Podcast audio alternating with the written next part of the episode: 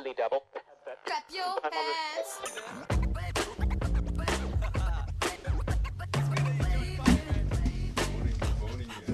Good morning, good morning, and welcome to 3CR Wednesday Breakfast. Morning, Good morning. Patty. Good morning, Patty. Good morning, Kate and Nick. Ah, geez, it does feel like it's just about time for daylight savings, doesn't it? I feel like I'm getting up during the middle of the day now at 6 a.m. It was so different Yeah. coming in. Yeah, but I think it'll be dark again next week. Next week, yep, Yeah. yep. No, next week. don't say that. It's been lovely. this Saturday, just in case you uh, um, haven't uh, clocked on yet, uh, is uh, daylight saving springing forward. Um, so forward one hour at what three in the morning, two in the morning. Yeah, it has a unfortunately, strange start like that, doesn't it? unfortunately, that's one of these few times that I'm actually working during that time, and now I'm confused as to whether I'm going to have to work an extra hour or should be joyous and I have one fewer hour to work. When's the change? It's at two. It happens at like two or three in the morning. If you've ever worked through that period, if you work in a twenty-four hour uh, place, um, it's a it's a bit depressing when you have that extra hour and it, it gets to whatever it gets to. I think two a.m. and and then go no, it must be three a.m. because then it goes back to two a.m. and you go ah, there's an extra hour there. What are you doing, Nick? Uh, I'm working at a music festival this uh, weekend at Eddie Etihad Stadium. So while the football's on over at the uh, MCG, there'll be a, a big, ridiculous trance gig that I've got to look after people at. They will be dancing the Saturday night night. away. Uh, yeah, prob- Tom, dancing, dancing the vomit away. Oh. Not from me, Oh, from other people. I hope not. You're a carer. What have we got up on the show before Eddie Etihad Stadium Transy Dan? Well, I just want to note that uh, Saudi women have been given the right to Oh, vote. Oh, I saw that. see that? Yes. However- Sorry, the right to to vote or right drive? to drive. Yeah, right to, to not drive. to vote. Sorry, beg Yeah. your pardon. But do they have that yet. right? That's a good question. Probably. I, that I don't know. That I It'll don't be know worth either. chasing up to Yeah. find out. However, it doesn't come in till June next year because they need some time to kind of work out the details. Yep, I saw that, and it was the only country that um, banned women from driving. That's right. Saw that as well. That's right. Yes. And there's people, there's women locked up, um, actually from you know, um, or for doing for doing- Getting behind the wheel. for getting behind the wheel. To be fair, ladies, they did have perfectly good scientific reasoning behind this. Don't you know that Oh yeah, women, if you are, Go home right now. yeah. I believe the, the Saudi science minister, and I put that in quotation marks, had some pretty Wow, bizarre really? and There's a outlandish. science minister that had some. Good, Yeah. Uh, advising women not to drive because it might lead to their ovaries, I don't know, traveling through their bodies accidentally. it was pretty bizarre, but yes, they had some science behind it. That's amazing. Cool. Well, we've, what else have we got up on this show? Um, Well, first up, we're going to hear about the new legislation to protect the Yarra River, and uh, the Yarra River keeper, Andrew Kelly, has joined us this morning in the studio. So, welcome, Andrew. Morning, Judith. Morning, everybody. Yeah. Morning. So, uh, just, um, just sorry, just to introduce the name of the river because I think that's really exciting. Um, the Yar- it's the Yarra River, river Protection Wilip-gin Birrarung murron Act, and this is historic because it's the first time. a- And this is kind of sad as well, but it's the first time in Victoria Parliament that the Woiwurrung language of the Wurundjeri people appears in, a, in an act. And it also brings together traditional owner knowledge with contemporary river and management techniques. So, so Andrew, you must be extremely excited. And of course, the Yarra River Keepers Association is one of the groups that's been very active in supporting this legislation. And um, so, thank you for coming in. And um, yeah, I understand you have a you don't have a cottage on the river, but you've got a boat. I do, Judith. I have a boat on the river as part of my job. It didn't come with a car, but it came with a boat on our magnificent Yarra River. And interestingly, in terms of the bill, I understand it's the first bill in Australia that uses language other than English. Wow, that's amazing. Uh, Not only a first for Victoria, but a first for Australia. Well, that's that's fantastic. So perhaps if you could just tell us a little bit about the Yarra River Keeper Association, just to, to get started before we talk about the bill, because I think some people haven't heard about it. Uh, my pleasure. So we're part. Uh, we're we're a group of citizen advocates who advocate for the Yarra River and also educate about the river. We, uh, interestingly, are a part of a, a worldwide alliance of waterkeepers. We have waterkeepers all over the world, more than three hundred. So that's a lovely thing to be part of. When but you we've say been 300, you mean 300 organizations, I'm assuming? 300 organisations. We're kind of a franchise model. Okay, I see, I see. Each of us represents our waterway, Uh, Each of us has a boat, and each of us has an office on the river. Excellent. So Okay. on their river, or their bay, or their waterway. Really, that's across the board, all 300 organisations. Uh, well, not everybody has all those features, but that's the ideal. Ah, beautiful. Okay. So, and we've been we started in Melbourne in 2005, uh, advocating for the Yarra, and it's always been a major part of our platform that we have a One River Authority and an Act for the Yarra. Well, this must be such an exciting moment then for you. So just tell us a little bit about how it's come about. How long has it taken to get this legislation up? Uh, well, it. Uh, I guess it. The I trace the source of it to beginning before the last election, uh, when my uh, predecessor Ian Penrose was the Yarra River Keeper, and I was on the committee, and we had an election subcommittee, and we got together, and Ian came up with eight points that we refined and worked on, and one of those was a Yarra River, uh, a one river planning authority, and uh, a Yarra Trust.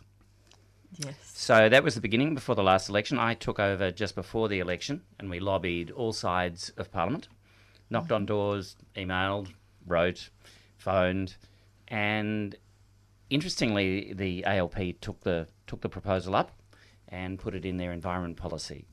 So then, of course, it's history that uh, uh, Daniel Andrews won government, and so they had this promise, and we were keen at that stage that they kept their promise, uh, and I must say they have, um, quite obviously. Yes. and it went through fairly quickly because it was introduced in June, was it not? In June this year, the legislation, or was it earlier?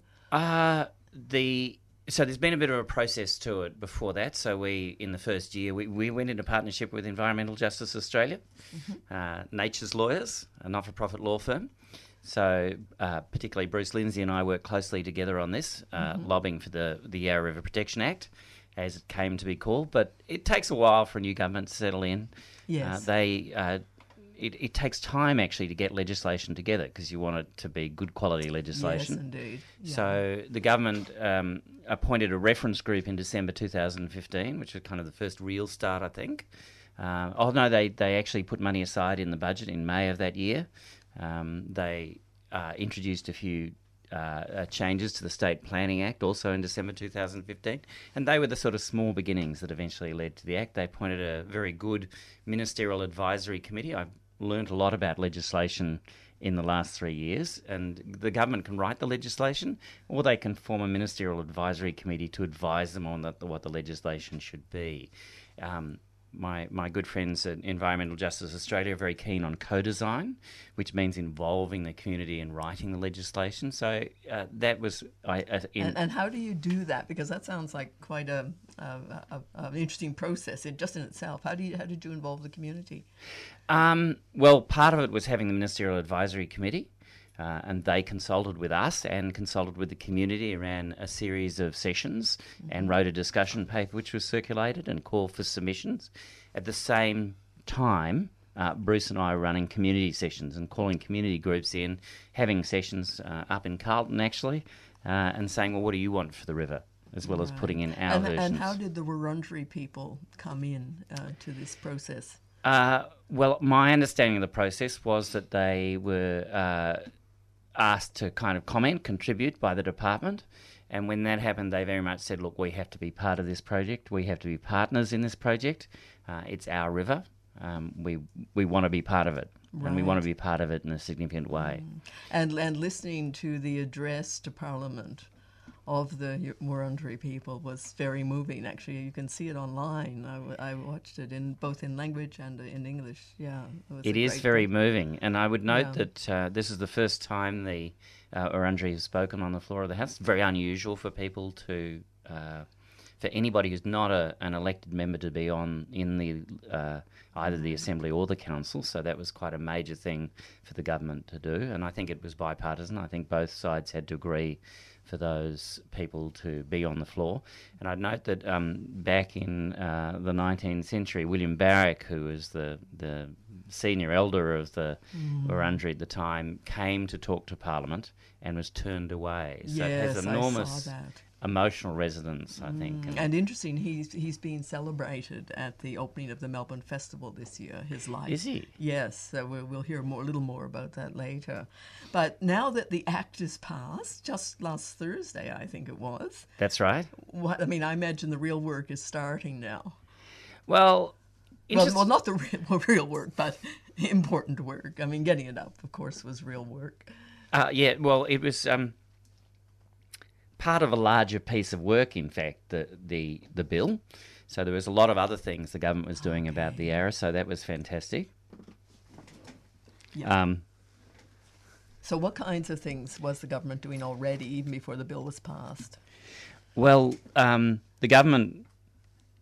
Uh, so the Ministerial Advisory Committee recommended thirty points, and this was released in the Yarra River Action Plan in February this year. It, And- it's a beautiful plan, actually. Look at. Just have a look. I just need to show everyone. There's wonderful photos in the of the Yarra in it, and it really gives you a sense of, of the scope of the area you're working with. So um, yeah, from you know from farmland through to you know the Fairfield Boathouse, down to uh, the harbour, and yeah, it, it's great. So it's a bold and uh, uh, well, beautiful plan to me, Yeah. uh, which includes a whole bunch of other stuff apart from the act. But the act is a crucial middle bit of it, the the core of it, if you like.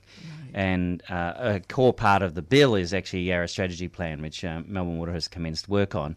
And a core part of the Yarra strategy plan is the community vision. So that's the first part of the Yarra strategy plan. The Yarra strategy plan is a 50 year plan. So it's a long term plan for the river. Uh, and it will be renewed every 10 years. So it, That's it's got a lot of strong things happening in it. And all government agencies will be obliged to consider the river and to comply with the strategy plan.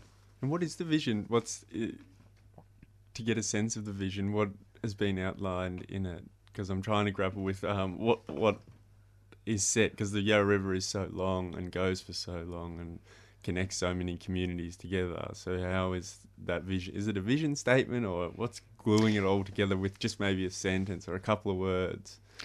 We don't have a vision yet. That's for the community to come up with a vision now. Cool. So there's uh, a website, imaginetheyarra.com.au. So imaginetheyarra.com.au, which I'd urge everybody to log on to and share their stories about the Yarra. There's a series of community consultations. Uh, Melbourne Water has engaged a company to do social research about the Yarra, and so the vision will come out of that. Interestingly, the bill didn't say this is what we want for the Yarra. It said we want the community to come up with a vision for the Yarra. That's great. That sounds like a very different way of doing things in a in a positive way. Obviously, a lot more work, but it gets a lot more people involved in feeling empowered to create a vision or get an understanding of policy and how it works.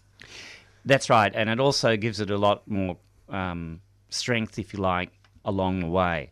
So, if the community is behind it, it'll happen. Mm. Some bills, some acts fall over because they don't kind of end up with community and government backing, the department's backing. But in this case, I think we've got some really strong mechanisms to ensure that it really carries over those 50 years and gets renewed at the end of that for another 50 and then another 50. Uh, in terms of the environment, we need long term thinking. Yeah, and it's it's great to hear that we're getting some of that. Yeah. So, what if people are interested in becoming involved in some of these consultations? How can they find out about them? What should they do? Uh, the best place to go to is imaginetheyarra.com.au and log on there. There's four community consultations for four reaches of the river. So they need to log on. If they can attend one of those, there will be a survey uh, that will be up on that website. I don't think it's up quite yet, uh, but they can also contribute their story to the. Uh, there's a map there, and you can drop a pin and tell your story about the Yarra, what the Yarra means to you. Okay, well, So I'd urge people to get on the map and drop a pin. and uh, jo- uh, the, also the Birrarung Council that's been set up. What's going to be the role of that council? Uh, well, the they'll be responsible for ensuring that the Yarra strategy plan's implemented, and they will report annually to the minister, and the minister will have to table that uh, report in Parliament. So that gives it transparency, and it gives a, a, an independent review agency to ensure, well, not agency, but a, the Birrarung Council will be independent and able to review what people are doing along the Yarra. uh, and then report that to the minister, ensure that the Yarra strategy plan is being complied with. And two of those seats on the Birrarung Council uh, w- will be held by the Wurundjeri. Yes, I, saw that. Uh, That's great too. Andrew, is there anything else you'd like to tell us that I haven't asked at this point about uh, what's happening with the river? Well, I just had a thought, Judith, that I did, did want to say that the Yarra strategy plan will consult more broadly with uh, traditional owners. I mean, the, much of the the Yarra is Wurundjeri, but there are other because of the Kulin Nation. Uh, there's a lot of Yes. people do have an interest in in the Yarra. A lot of traditional owners outside the immediate catchment who have a lot of interest.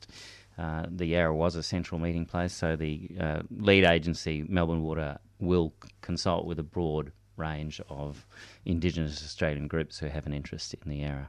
Yes, and I think uh, one of the ideas is keeping the Yarra alive is one of the key ideas that's come from the Wurundjeri people around this plan. That's right, and my understanding is that Wilip-gin Birrarung murron is keep the Birrarung alive. Yeah. The Birrarung being the actual name of the river. Uh, Yarra was a, a mishearing by an early explorer. Oh, really? The true name of the river is the Birrarung. The Birrarung. Well, we might start calling it that. I think we should. And I wanted to ask you one question, Andrew. What what's your role? Do you get to go up and down on your boat rather than the car on the Birrarung? I do. That's exactly right. So I'm out on the river once a week. Uh, the the concept is for my organisation is that you have somebody who's regularly out on the river and builds up a strong understanding. And it's also important to take other people out on the river to show them the river. So uh, Melbourne looks very different from the Yarra River. Of course, I can only go to Dights Falls, but I'm regularly elsewhere, not on my boat, but in a kayak or on foot, all over the river, up and down. Oh, good to hear. So community should look out for you. Yes. think. Uh, thanks so much for joining us. It's a yeah, pleasure. Thanks, thanks for coming Thank you. in, and uh, we'll probably have you back again in a while to hear a little more about the progress. I'd be delighted to come on. Yeah. Thank you. Thanks, Andrew. Thank you. You're tuned to 3CR Wednesday Breakfast. From every corner of the land, womankind arise! Women on the Line, a current affairs program devoted to women's voices, covering a diversity of women's interests and hearing women's perspectives on current affairs. Rights, militantly, never you fear! erosion of human rights leads directly and inevitably to erosion of human security. We do not accept the denial of our rights because the right to have a say over our country is our life. Women on the Line. Tune in on Mondays at 8.30am and Wednesdays at 6am on 3CR Community Radio 855am and streaming live at 3cr.org.au. What else have we got coming up this morning, Judith? Well, you know, last Tuesday, I don't know if, if you noticed, but the uh, Obesity Policy Coalition called on federal and state governments to set restri- restrictions on television food advertising to children. So, I mean, we've been hearing these calls for quite a long time now. And uh, it was part of their new obesity prevention plan called Tipping the Scales. So while this con- this concern certainly isn't new, and two years ago I spoke to Associate Professor Kaye Mehta, who's now head of nutrition and dietetics at Flinders University, about her research with parents and children. She did this as part of her PhD, and I discovered that just how long public health advocates have been raising this issue. So it was a very natural transition to do a PhD on that and really bring the, the voice of parents and children into that policy debate. So the methodology was qualitative. I interviewed parents and children about their awareness of food marketing on those platforms or media that children use, so internet games, video games that children play with, children's magazines, the schools, sporting clubs. When you did the interviews, did you interview the parents and the children separately or together? I interviewed them separately, about a week apart. And I interviewed the parents first so that the parents would have an idea about the nature of the interview. And the questions were quite similar to the children. I wanted their views on the same thing, really. So, one parent, one child from uh, each family. They were often evening interviews, but I interviewed metropolitan and rural families and the rural interviews were by telephone. In terms of awareness of marketing, parents were, were, were not very aware at all about marketing on these new media.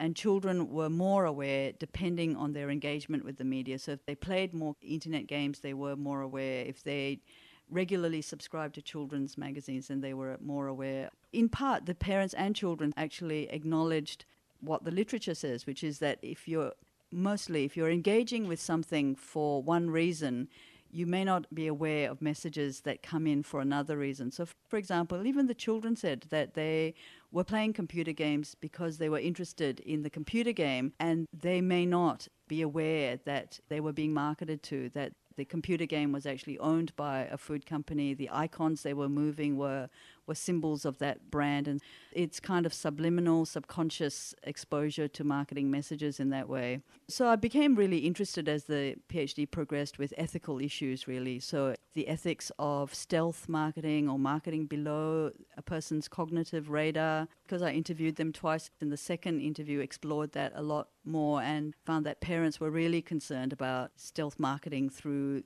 the internet and the fact that many children now, Australian children, have a computer in their bedroom and a video console in their bedroom. Then not only is the marketing below the children's radar, cognitive radar, because the children are intent on the game, but it's below the parents' radar because the parents are not in the same space that the children are in. So parents were very concerned about that. They were also concerned about the tracking of children's data internet marketing collects information from children. Almost all the computer games have the children join clubs, so they're collecting their demographics. They're also involving children in viral marketing. So the games say send to a friend. One click of the button, it goes out to a whole lot of people, and the children are acting as marketers themselves and passing this information on. So parents and children were very concerned about marketing on the internet. The other area that both parents and children uh, were concerned about was um, the explosion of marketing through product packaging. So there's been a lot more marketing to children through child specific products. Can you give an example of that?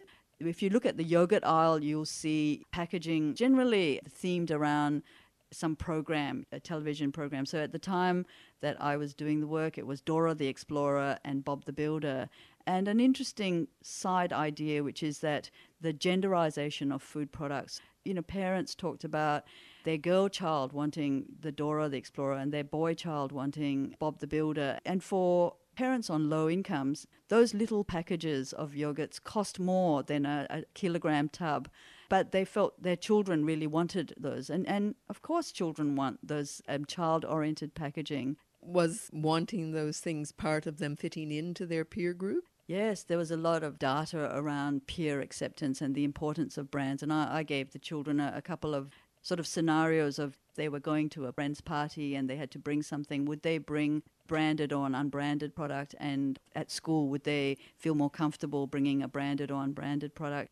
Children almost universally said that for peer acceptance, for not being laughed at, I'm using my words, not theirs, but not being marginalized, and for their own popularity, they would choose branded products every time. So that's quite a powerful effect it's having on children's lives. The whole commodification of children's lives. Children are very much seen as consumers and they bring a lot of money into the marketplace children are increasingly getting more of their own money, but also they're very powerful through their secondhand buying power of pestering parents to buy products in all sorts of commodity areas clothing, toys, and games.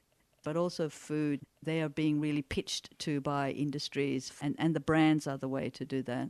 And now that you've completed your PhD, what do you take from it?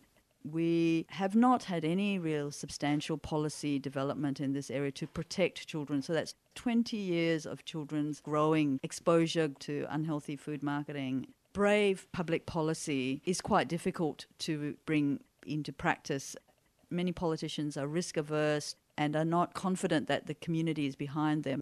I'm increasingly interested in how to bring the community's voice much stronger in policy debate. What proportion of the community is concerned about advertising marketing to children? Have you some idea of that? Yes, in fact, there's been quite a number of surveys done by particularly the health department. So, SA Health has done research, but also New South Wales Health and Vic Health, and they find that somewhere in the order of 85 to 90% of the population is concerned about unhealthy food marketing to children and would like to see tighter regulations and sees the government as the main group responsible for bringing in these regulations. What is the government then afraid of if the community appears to be behind or at least concerned about the issue? I think it's a complex problem. Perhaps another view about policy making is, is that politics is the art of compromise between interest groups and the community constitutes an interest group and food industry and, and the marketing industry and the media industries constitute an interest group and certainly that group has strongly opposed restrictions on their practices from day one. So, from 2002, when this issue first entered the public policy debate, the food industry has been very strongly um, opposing any restrictions to food marketing to children. And I think governments, in the end, are beholden to industry for their, the economic wealth that they bring into the country. Policy debates often come down to money. What do health problems cost? What do health solutions cost? What I'd like to see is that ethics and fairness and, and justness and, and what kind of society do we want also enters the debate. So that I would like to see from the research that I've done and that we can talk to the community about what, what sort of society they want beyond money to issues of, of fairness and uh, in producing a healthy society, what will we need to do that? A longer term view about what kind of healthy and well and ethical society we want. And, and again, we hear about the need for a longer term view. And that was Associate Professor Kaye Mehta from Flinders University. And it seems, again, it's like democracy up against corporate interests. And uh, democracy's not doing so well if, uh, Mm. you know, that high level of people support.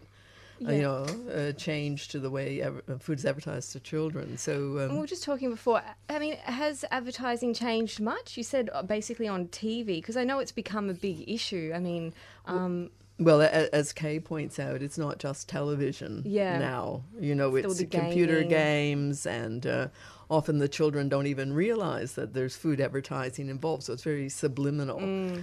So, can- yeah, go on. Oh, sorry. There can be something a bit two faced about the uh, way that this argument plays out in the public, um, because uh, at, at the moment we're also um, talking about other uh, other methods of, of bringing down obesity, and um, one of the things that often gets brought up brought up by the by the companies that want to maintain. Uh, this is that well, you know, people have the choice. People have the ability to, you know, change station if they don't want to see that advertising and and these sorts of things. But that that feels like a two-faced argument because they're almost saying advertising doesn't work. Advertising actually do- advertising only works if you want it to work, but that's not true. No, they We wouldn't know it's spend that much money on it. I mean, It look wouldn't at the be a huge billion-dollar industry across the world. and it's really like infiltrating everywhere that we are. I was having Exactly. a conversation on the weekend round a fire. it's Oh, lovely. nice. Um, I need an and you were talking about politics. and um, and we were just talking about uh, people were having a private conversation in their home about a very specific thing. I, I can't remember what it was, but very specific. And then all of a sudden, later, you know, a couple days later, they started getting pop ups through their phone, like not pop ups, but little things maybe through Spotify or different accounts, where this advertising for this particular thing started showing up, and they're like, I didn't even do a Google search for that. That was a that was a conversation. No, I've had that happen. It's Really? scary. Well, mostly when it's I've like been travel travel things. listening. If I've looked up, you know, the price of hotels somewhere, all of a sudden I get these, you know, airlines Yeah. telling me that I can get a good, good bargain. I think I, I wonder with that whether or not because it seems unethical, and I'm sure that I've read around um, that it's probably not actually happening that our devices are listening to us without are. any No, consent. they are. No. They are, but I don't think advertisers um, can use. I don't think pe- people can access that. I think what happens is people forget that they have done a little Google search. Mm. Right. It's very easy to forget these You're things. suggesting I'm forgetful. But, uh, I'm suggesting we're all forgetful, a, a lot more forgetful than we give ourselves credit for. but the phones are listening because that's the point of Siri.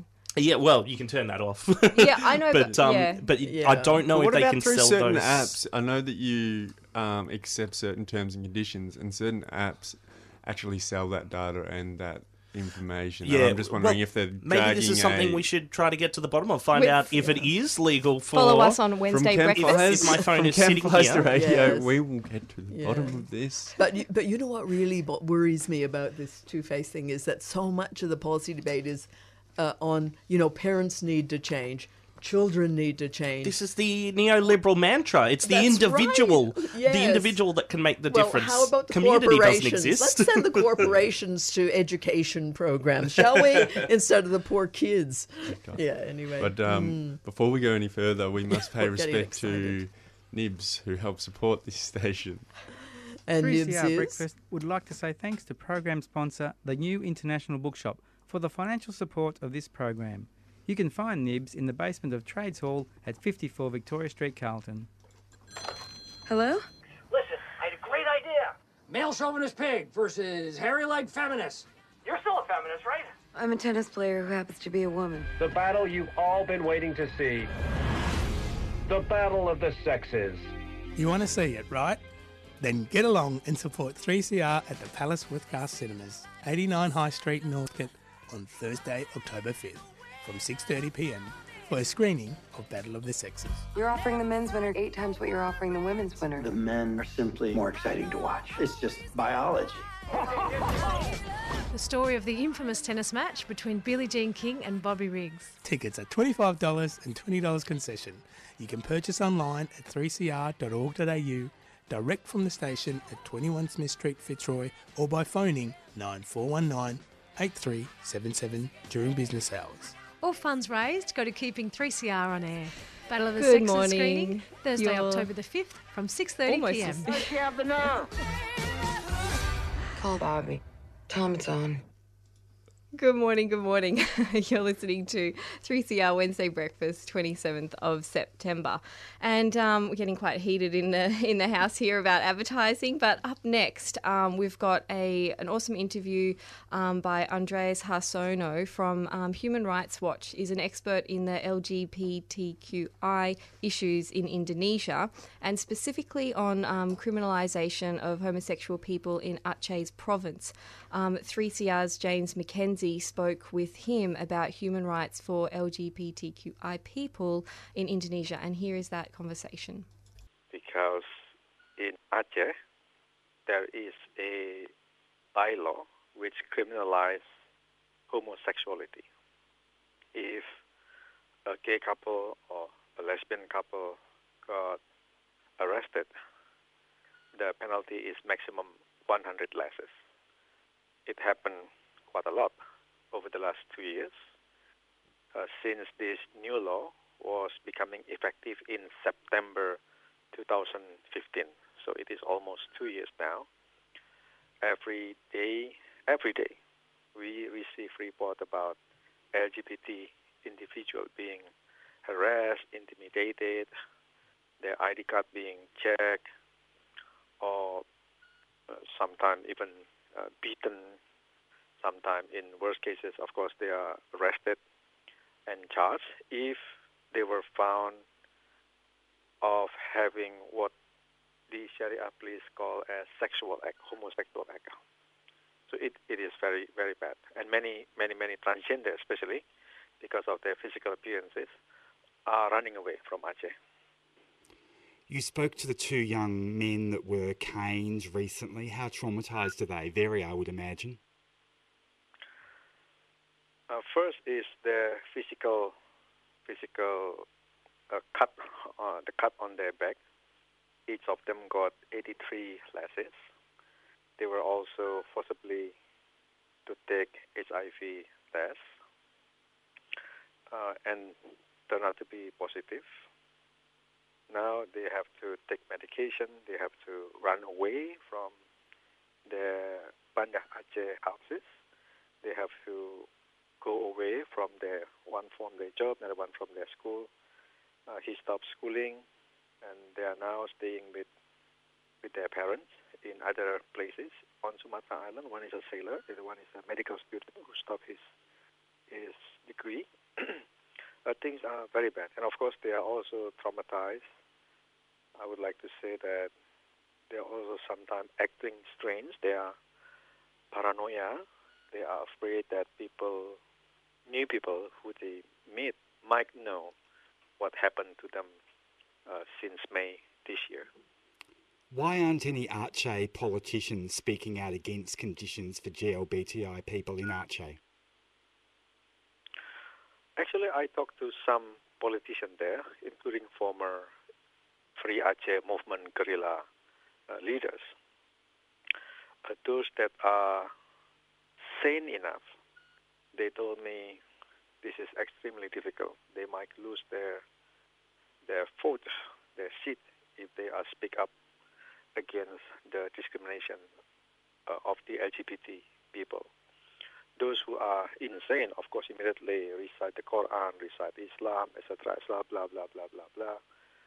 Uh, but even the Jakarta government, the national government, refused to review all of those discriminatory regulations. In fact, in Indonesia now, there are 421 local regulations which discriminate minorities, including LGBT people, including mostly against women. There are mandatory hijab for women in 129 regencies, I think, and also curfew at night against women. Uh, some places after 9 p.m., some places after 10, 11, midnight.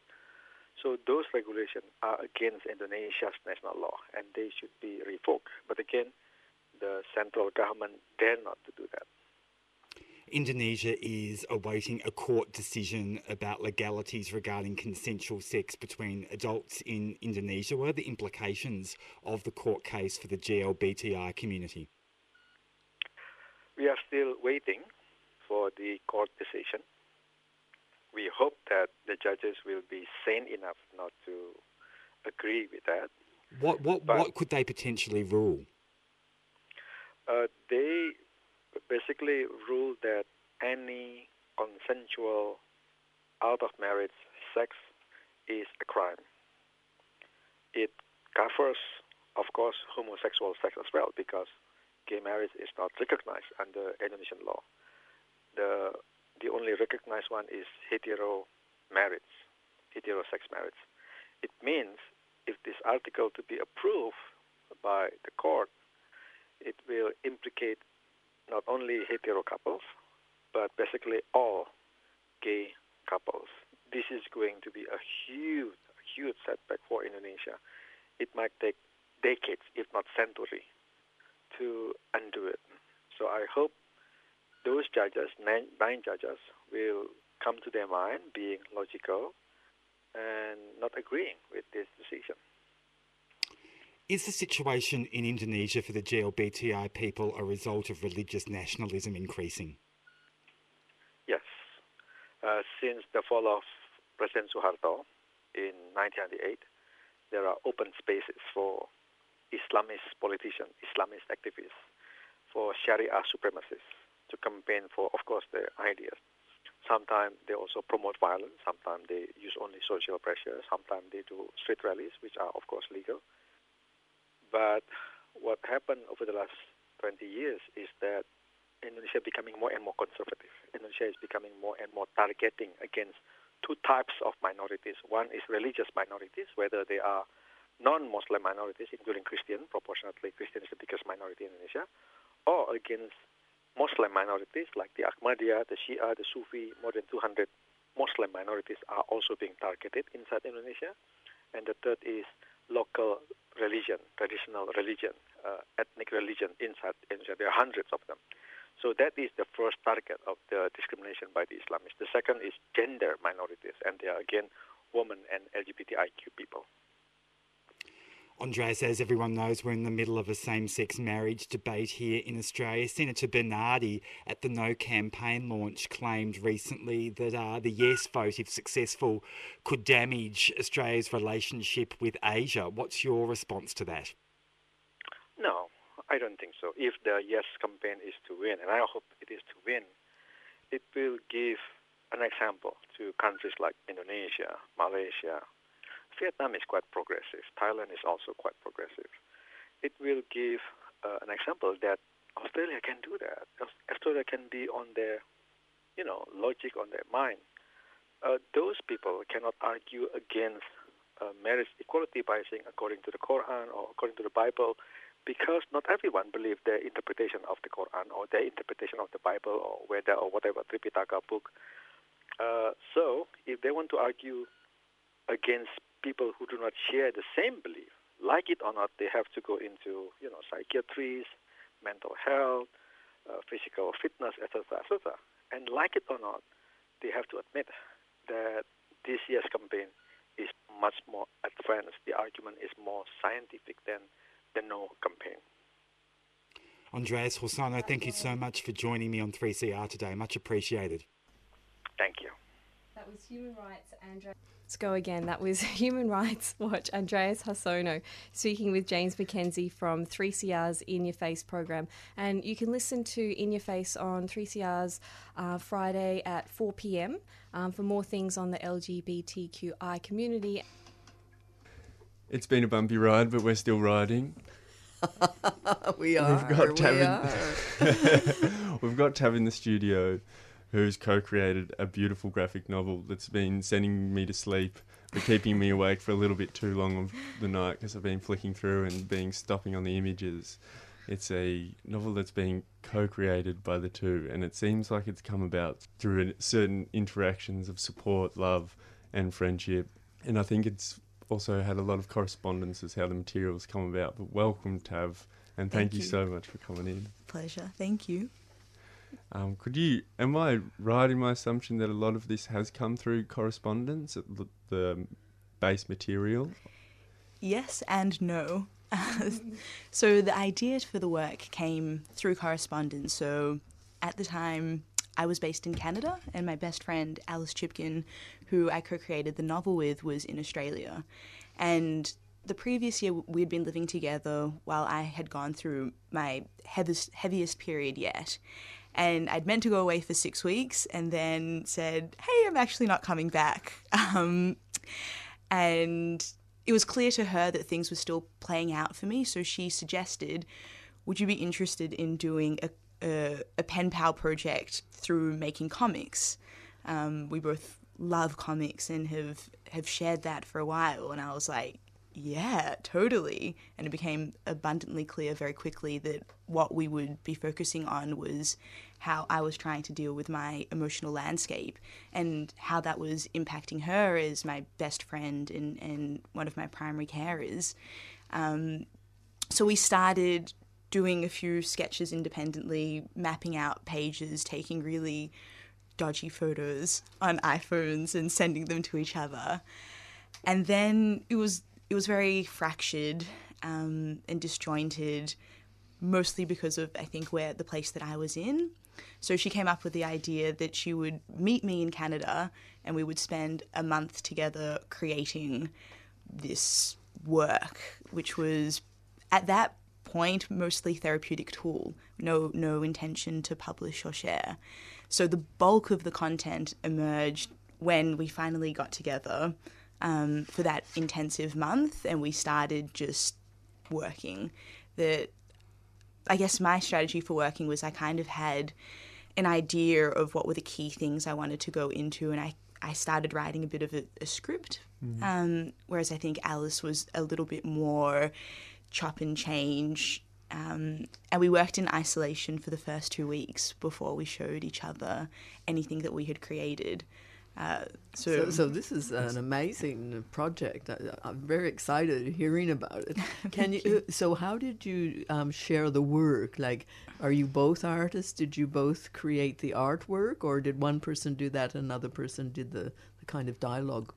No, so we both created everything for our own sections. And the way the book is structured is that it oscillates between our two voices. We hand over to each other, which is literally symbolized with a hand. Um, hopefully, to increase clarity that that's what's happening.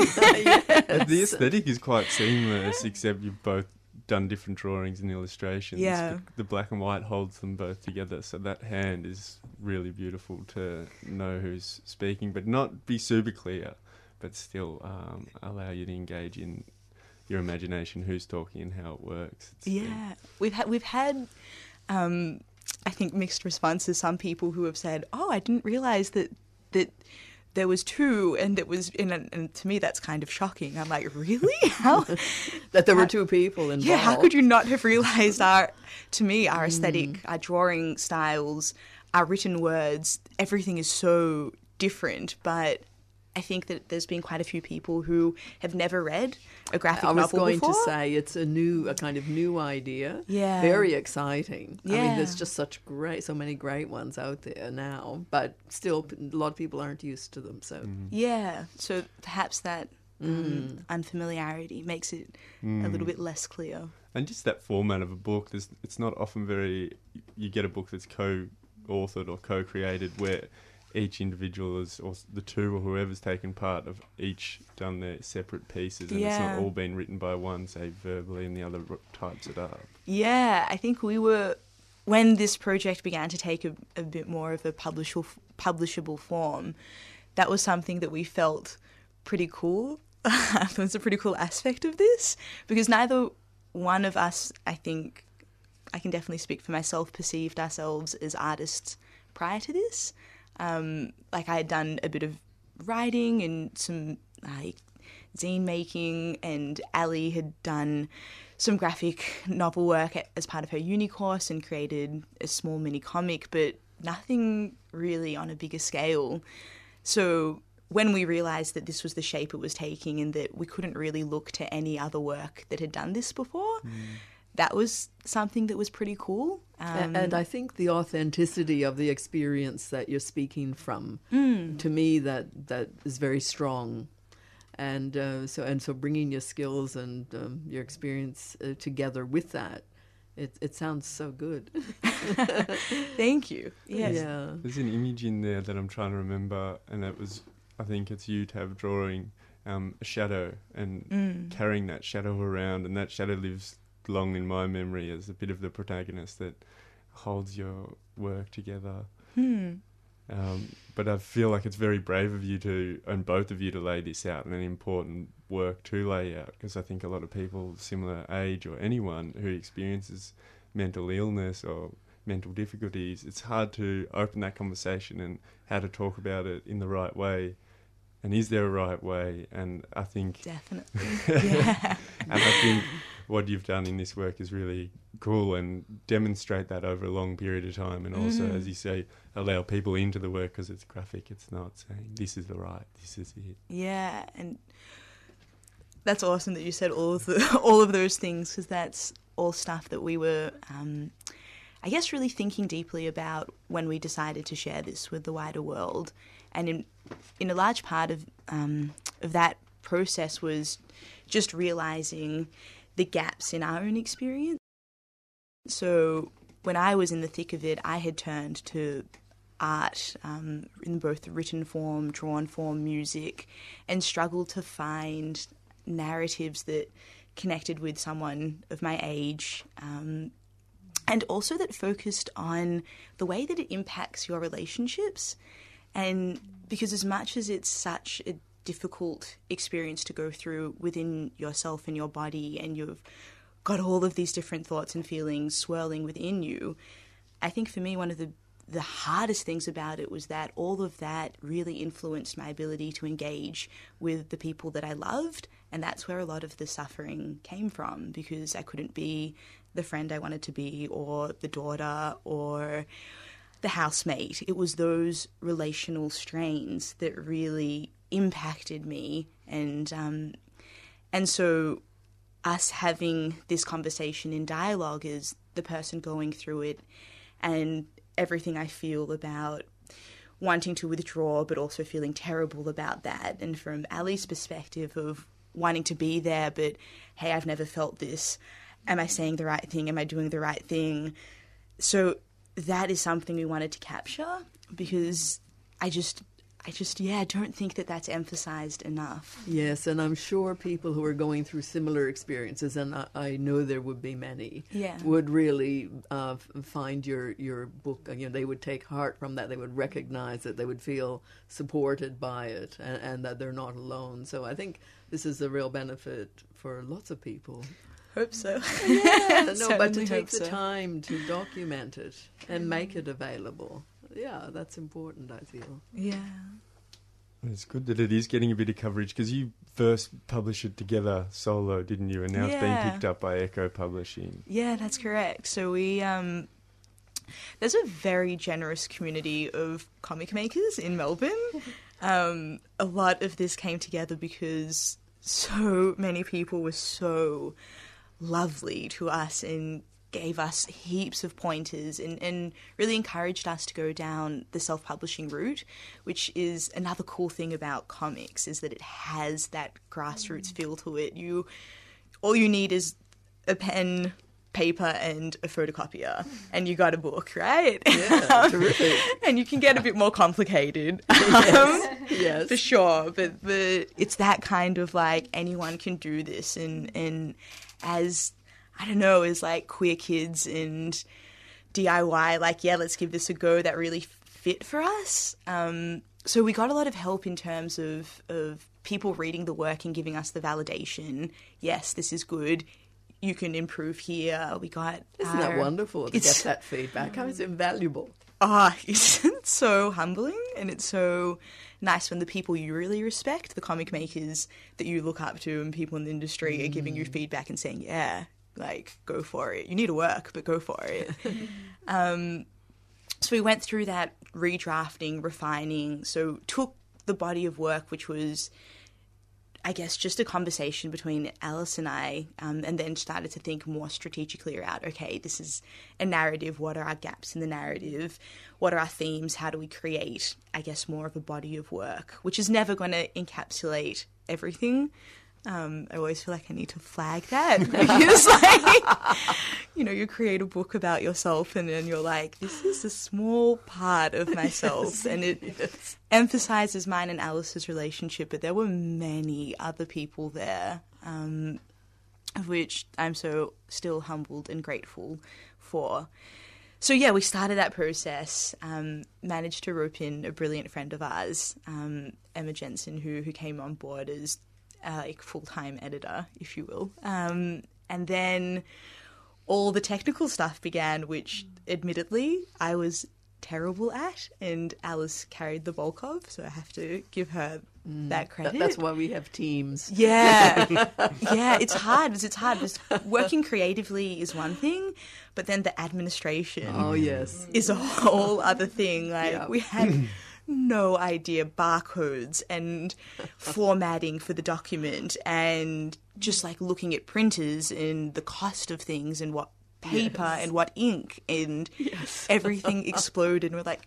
Is anyone even going to be interested in buying this? So, crowdfunding and setting up a crowdfunder and making a video for the crowdfunder and feeling so. Oh what, what a process! Yeah. you must have learned so much.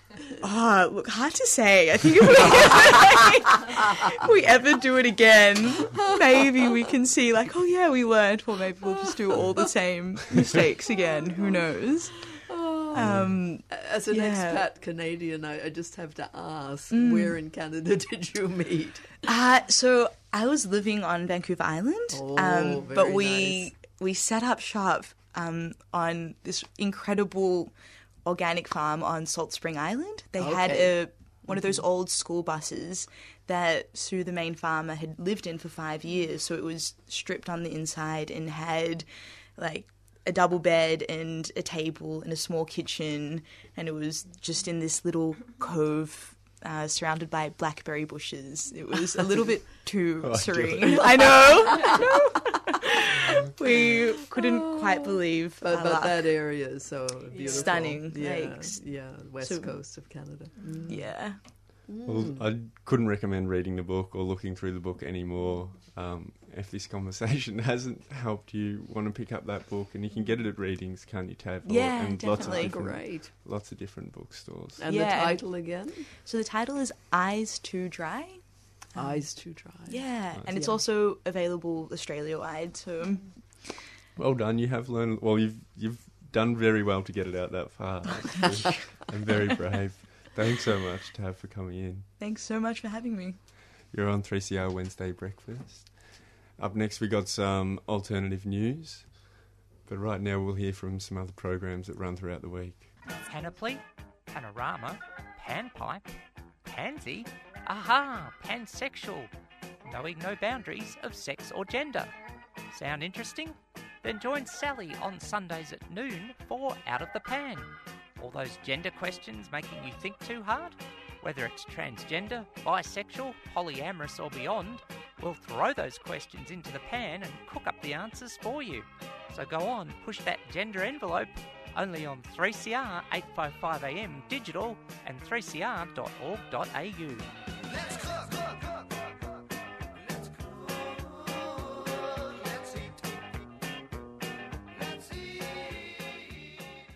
And you're listening to 3CR Wednesday Breakfast, Paddy, Nick, Judith, and myself, Kate. And we were just chatting to Tav about her body of work, Eyes Too, To Dry. Dry. Yeah, Yes. super awesome. And to keep with that kind of alternative or progressive news, um, we have we've been kind of running the last few weeks a couple of things with Melbourne Free University and Laneway Learning, and this week we're talking to Henry Churchill. He's the co-founder of the Weekly Service, which is a community organisation that hosts weekly talks in Thornbury, my my neck of the woods. And um, hi, Henry, are you there? I, I, I am. Hi, hi, Kate. Thanks for having awesome. me. Good morning. Thanks for chatting to us. Good morning. So, can you just tell us a little bit more about the weekly service and I guess what kind of topics you guys cover and, and host? Yeah, sure. So um, we're a community of people. We get together every Saturday morning, 11 a.m., um, at a beautiful amphitheatre um, in Thornbury at Nest Co-working. And um, at its essence, it's a space to come together and take our masks off. Uh, so we go through life being very busy, um, often not being our authentic selves, and it's a space to just kind of come in, slow down, and ask some big questions and explore um, ex- explore some issues that are relevant to us. So some of the some of the talks um, they're they're really diverse. Um, and they, you know, recent talks include um, a conversation about belonging, what it means to belong in an urban centre, and what community means. Um, we've had talks on uh, the healing power of connection. So um, we had a we had a guy Jimmy come in who um, had a um, has a very addicted personality and he's addicted to, to meth, Mm. and his his um, experience of um, connecting with other people and how community helped him through that. Um, we've had talks on resilience, um, things like um, gardening and permaculture and voluntary simplicity. Um, so a whole range and diverse. Super range, yeah, that's amazing. It came Yeah. to me because um, uh, my friend Adam Hickman did a did a talk with you Mm, guys. I think on crisis. tiny- on crisis, Yeah, in yeah, tiny homes fantastic. and living sustainably and self sufficient. Yeah, Oh, yeah, that's right. Yeah, yeah, Yeah. yeah. Um, fantastic. Yeah, awesome. What's been like one of your most maybe surprising um, surprising topics that got quite a lot of interest? Yeah, so um, the way the weekly services run is that uh, uh, our community kind of come along um, regardless of the content, really. They, they kind of come along because they know that the, the type of form and the type of content will be asking those questions. So we, we regularly get um, between 50 and 90 people coming on a Saturday, regardless of the, the topic. Mm, um, cool. I, th- I think I think for me one of the ones that really stood out was um, the service on resilience, um, and that's for a couple of reasons. One is because it was a, it was just a, a beautiful, beautiful story of um, uh, a friend of mine, Caro, who um, was dealing or had dealt with an alcoholic mother and her story of childhood uh, around alcoholism, but also more recently being quite a serious car crash and um, being kind of permanently hindered because of that car crash. And her story was about being resilient and not um, resilient in terms of I must get through this, I must be strong, but resilient because she was relying completely on the, the community around her to support her. So it's a really beautiful message. So, so that was really profound for me. The other bit that was so profound is that I, I know Caro well, and she's a close friend, but I had no idea about that particular particular story of her. So it's a really beautiful dimension to a to a friend of mine that you know usually in life when you're out having a few beers or coffees or trying to get get to the bottom of newsfeed on Facebook, you, you don't sort of get there. Um, but um, it was just very beautiful to hear that story. Yeah, awesome. Sounds super interesting. Yeah, th- I mean, it is amazing. And I think the numbers of people you're attracting is terrific too for um, a Mm. community education event. Yeah, it is, and it's it's been um, a, a sort of slow growth. So myself and the other co-founder, founder Cam, set it up in 2015, and uh, it was just an it was just an idea. Um, we wanted to g- gather people around ideas of social justice and ideas of freedom, and we, we set up the space. Um, at the beginning, it was often just Cam and I and a few close friends. But we just we Yes. just we just we were just very clear and said um, we'll be here every Saturday, at eleven o'clock in the morning. You're invited to come along, and over time, just the the essence of, of, of what it is, and uh, has really sort of drawn people towards it. Um, uh, So that's been really interesting to watch. Henry, tell us where we can, um, like, how much is it? You've sort of mentioned where and when, so it's Saturday, every Saturday at 11. Um, Thornbury, whereabouts again? Uh, it's at Nest Co-working Space. So there's um, so if you were to Google Nest Co-working Space, you'll get the address. But it's 829A High Street in Thornbury. Awesome. Um, and we'll post Saturday that on morning. our socials. Um, and is it Yeah. is it a f- free or what's the cost? Is this sort of community membership or? Yeah, so um, it's 15 bucks uh, on the door to Awesome. come, um, or a concession of five bucks. We also have a membership program as well, where you can sign up to be a member and then it's free to come. Great. Henry, thank you so much for talking to us this morning. Thanks so much. Lovely Great. to talk to you. Bye. Cheers. Cheers. And now up next, um, quite a big topic. We're going to hear a new song, but um, July 2016, over a year ago, um, Four Corners reported on the atrocities of Don Dale Detention Centre in the Northern Territory. Um, the national outcry prompted the announcement of a royal commission to investigate these issues. What we've seen is this Royal Commission has been delayed three times. Um, it was meant to come out this month, and we should now expect it in November. The motive for this might be that it's going to get washed under, you know, the Christmas and all of the things that happen at the end of the year.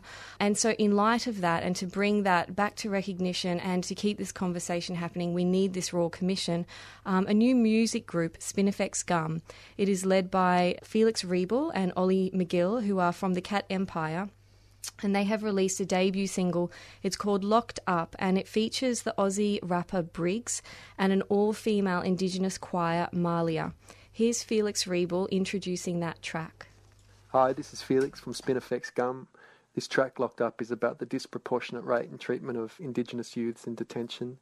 It features Marliya of Gondwana Choirs, a brilliant group of young Aboriginal and Torres Strait female singers, and Briggs, one of the artists I respect most in Australia, who's been advocating on this issue for a long time. The voice you hear at the end is Senator Patrick Dodson. We wanted to be as politically direct as we could with this track, but also celebrate the young singers involved and the youth and joy that they bring to the Spinifex Gum sound. Check it out.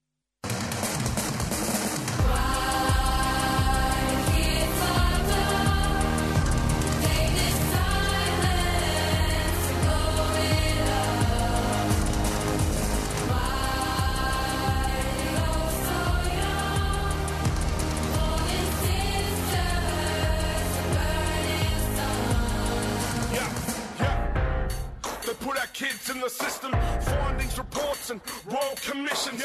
Number statistics when they're making decisions. Assess the risks and build another prison. Got a license for a car, they understaffed. Positions need filling and they need another guard who's lighting their path when they're frightened in the dark. They go speed hoods, understood that it's what they're wrong. And you expect them to act when they get told they're no good. Stand them in line and you make them go last. Up while they're choking on dust. Blow it up, throw it up, cover our name on the frame so they know it's us. I tell them where I'm at can follow me. Remember that they're kids, not a campaign policy. select the individual, separate from the family. Visits and intervals, maximum punishment. Rehab is minimal. Treat them like that, you're just making better criminals.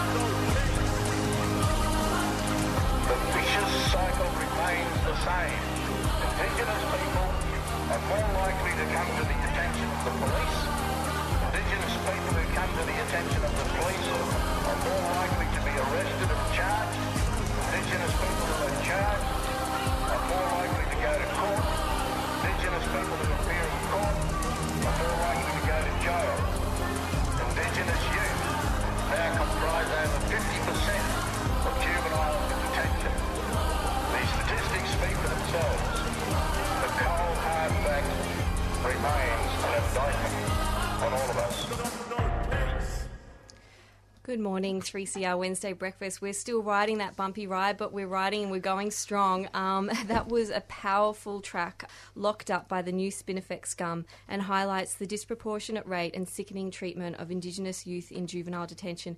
You can hear it everywhere YouTube, Spotify, SoundCloud, all the things. And next up, Paddy, we have. We have Lisa Gye in the studio, who's a lecturer in media and communications at Swinburne University, who can maybe give us a tip or two here at 3CR Radio. Um, thanks for joining us, Lisa. Appreciate it. I No hear that you got here on the e-bike this morning. I did. It's my first commute on the new e- converted e-bike. It was very exciting. Which is new to me. An e-bike is that um, battery e- battery converted bike, so you don't have to use all Yeah. your pedal power. It's like a You use some of your pedal power, Ah, okay. but but you you become a super person. Ah. Yeah, when you pedal, and there's a throttle for when you can't be bothered pedaling as well. So it's pretty cool. That's beautiful. I saw someone hooning around on a scooter this morning um, in their vest off to work with such a happy, free grin. It was great. I Well, that yeah, that it's the all the freedom and beauty of riding a bike without too much of the effort, which is kind of when you're getting to my age, you know, it's kind of cool to not have to put pedal so hard. Big time. And am I right? You've been teaching at Swinburne University in the communications sector since 1993. I have actually since 1991. Wow, I know. That's truly amazing. Like you would have seen so much change in that area. Not only the way you teach, but Yeah, yeah. Well, I started off teaching radio because I was really interested in because I'm. I mean, I'm kind of my background is politics, and media for me was always just a way to talk about politics. So Were you working alongside Jim Barber?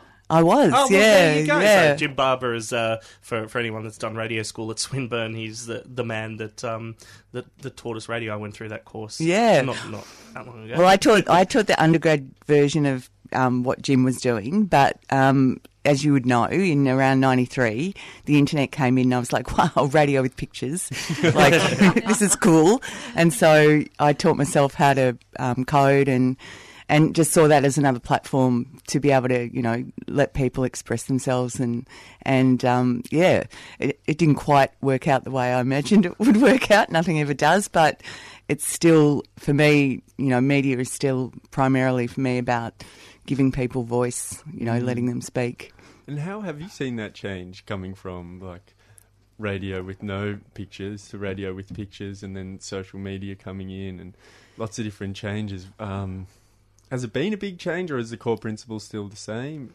Look, I think the part of the difficulty is like with any medium, once it becomes corporatized, which, you know, in the early 90s and the mid 90s, there were a lot of us that were really, really excited about the potential of the internet for um, flattening out social hierarchies and. And there, there still is, you know, obviously a lot of potential for that. But a lot of the work that gets done in media on the internet these days um, goes via these very corporate platforms um, like Facebook and Twitter, and you know, twi- I mean, Twitter's slightly different. It did start out as a um, a platform for organising, you know, for for um, uh, particularly around Occupy and and uh, the World Trade Center um, protests, but it became corporatized like so many of those mediums do. So. I think that's the difficulty that we're in now is that we're that there's still enormous potential to amplify people's voices, but there's also the you know this the downside of um, being under the control of corporations that don't have to answer to us um, or government very often. So yeah, it's all it's yeah, it's changed. I mean, I still think there's great things that can happen, but yeah, it's tricky. Mm. Landscape's changed a lot, but you're involved in a lot of interesting and great initiatives, and Memefest is one of them. Yeah. Um, and that's partnered with Swinburne University, but is a big organisation, or not a big organisation, but it branches across the globe in terms of. Yeah, yeah. Um, Memefest was started by um, a colleague of mine, Oliver Vodeb, who's um, from Slovenia, in Slovenia, post um, Yugoslavia, um, basically becoming um, broken up and becoming a, a capitalist um, state, I guess. And and it was started to um, counteract what he saw as, um, again, in design, particularly. Um, the corporatisation of media in Slovenia and then spread globally. And so I got involved when Oliver came to work at Swinburne and we uh, did a big event a couple of years ago where we worked with uh, the Brisbane Aboriginal Sovereign Embassy and the Grandmothers Against Removals. It's basically bringing academics, activists, members of the public, students, you know, interdisciplinary um, together to work cooperatively to make things that otherwise probably won't get made. Um, and so we, we made a documentary about child removal, which, as you'd probably know, since the Royal Commission in um, 1998, I think it was, was 3,000 Aboriginal kids in out-of-home care. There's now over 16,000. Um, so uh, we made a documentary about that. We set up a number of websites that um, are used in those communities. Um, we made a lot of posters and other kinds of stuff that we've shared with, uh, particularly with uh, people like Robbie Thorpe and Viv Marlowe, who you know, great stalwarts of this station. Um, and yeah, and then last year we worked again. We worked with um, uh, uh, Stevie Thorpe, who's Robbie's nephew, on a, um, I guess, a, a, a site promoting his work with young Aboriginal men. And we worked with a guy that you would know whose name escapes me at the moment. He does the Stop Racism Now campaign at Flinders Street. A look through that Jaffrey, night. yeah. And uh, yeah, so it's a great initiative and doesn't quite fit in a, in a university, Mm. but you know we continue to try to make it work. Mm. And you're speaking tonight where everyone can learn a little bit more at Melbourne Free University. Tomorrow night. Tomorrow night, Yeah. pardon me. Yeah. I'm getting well ahead of myself on this bumpy ride. But, um, and you're talking about identity politics and how it's used through social media. Uh, and if you could, I just wanted to get a small glimpse of how have, have you noticed a change in the way students interact with one another and in classes since social media's been introduced to Um, that setting? It's really funny because you would think, because you know they're mostly young people these days. Unfortunately, well, not unfortunately for them, but you know it's not quite as diverse at university as it used to be, um, and they're really cautious. You know, like I, I always people always assume young people are they don't know what they're doing and they put everything out there, and I think they're actually quite the opposite. Um, part of that's just you know kind of youthful reluctance to embarrass themselves in front of their peers, but also I think they just understand more about the the you know pitfalls of just putting yourself too much out there. So I've got a 23 year old son, and I know he's really really cautious about what he uses social media for. So I think. Um, yeah, I think it's probably more people my age that are the problem, not young people. They they actually get it. I think. Okay. Well, thank you so much, and um, it's been great having you in here. Unfortunately, we've run out of time for Wednesday breakfast here at 3CR, but like I said, it's not tonight; it's tomorrow. Thanks, Lisa, for picking us up. If you want to get down to the Alderman on Lygon Street, Yeah, it'd be great to see you. Thank you so much. Thanks for being here, joining us on this bumpy ride on 3CR Wednesday breakfast.